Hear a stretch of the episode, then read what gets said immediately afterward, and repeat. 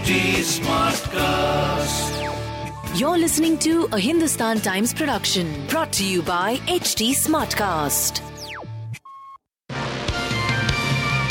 Hello, these are the top news for the day.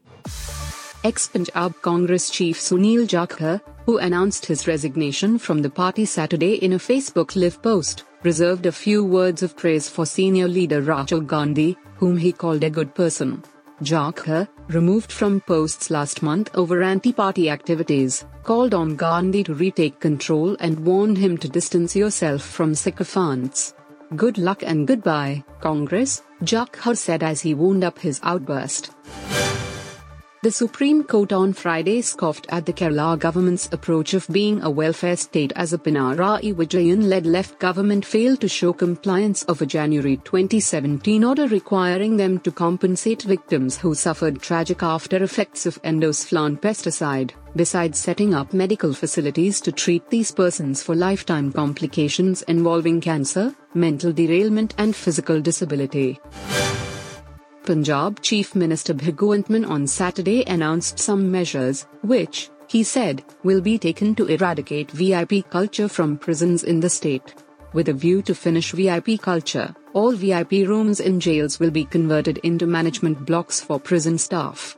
Concerned officers will be held accountable for any negligence, and strict action will be taken, Mann said in a video message on his Twitter handle.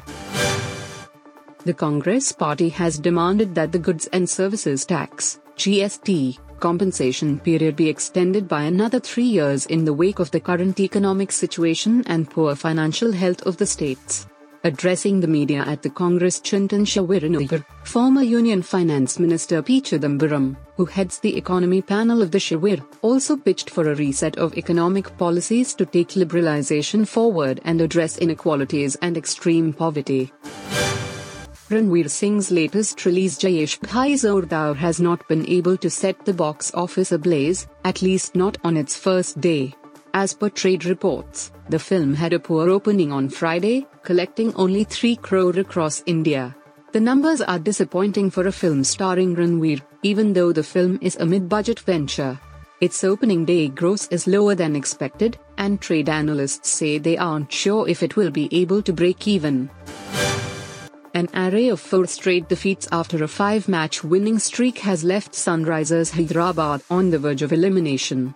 The Kane Williamson led side, who presently stand in the sixth spot in the points table with 10 points, will hence aim to keep their playoff hopes alive when they take on an inconsistent Kolkata Knight Riders in Pune on Saturday. With as many points as SRH, KKR2 stand on brink of elimination and will be hoping to stay in reckoning as IPL 2022 is almost at the business end of the tournament. You were listening to the HT Daily News Wrap, a beta production brought to you by HT Smartcast. Please give us feedback on Instagram, Twitter, and Facebook at HT Smartcast or via email to podcasts at hindustantimes.com. Until next time.